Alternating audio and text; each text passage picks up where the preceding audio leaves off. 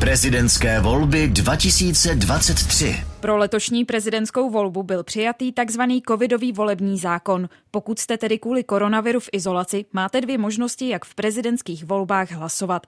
Odevzdat volební lístek můžete třeba z osobního auta, stejně jako při sněmovních volbách v roce 2021. Takový způsob můžete využít právě dnes na takzvaných drive-in stanovištích. Otevřená jsou od 8 do 17 hodin. V každém okrese je alespoň jedno.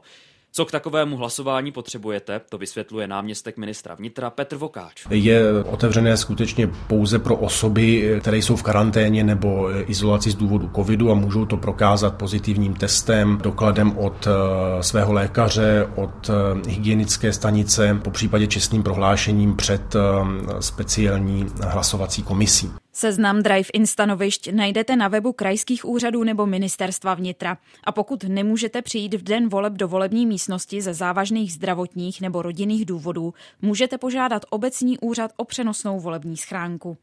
Aby k vám členové volební komise přišli, musíte o přenosnou volební schránku požádat nejpozději do zítřejších 20 hodin, upozorňuje Petr Vokáč. Je tam určité omezení. Okrsková volební komise může navštěvovat voliče pouze na území svého volebního okrsku.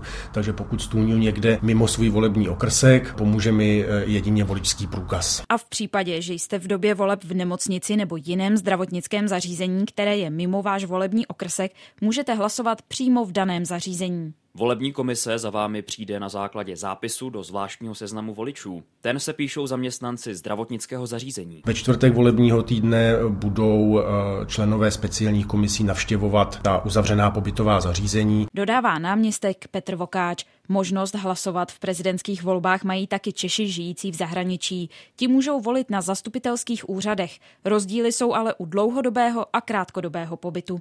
Při tom dlouhodobém je nutné být zapsaný na zvláštním seznamu voličů. V případě krátkodobého pobytu vám stačí voličský průkaz. Vojtěch Tomášek a Andrá Kubová, Radiožurnál. Prezidentské volby 2023.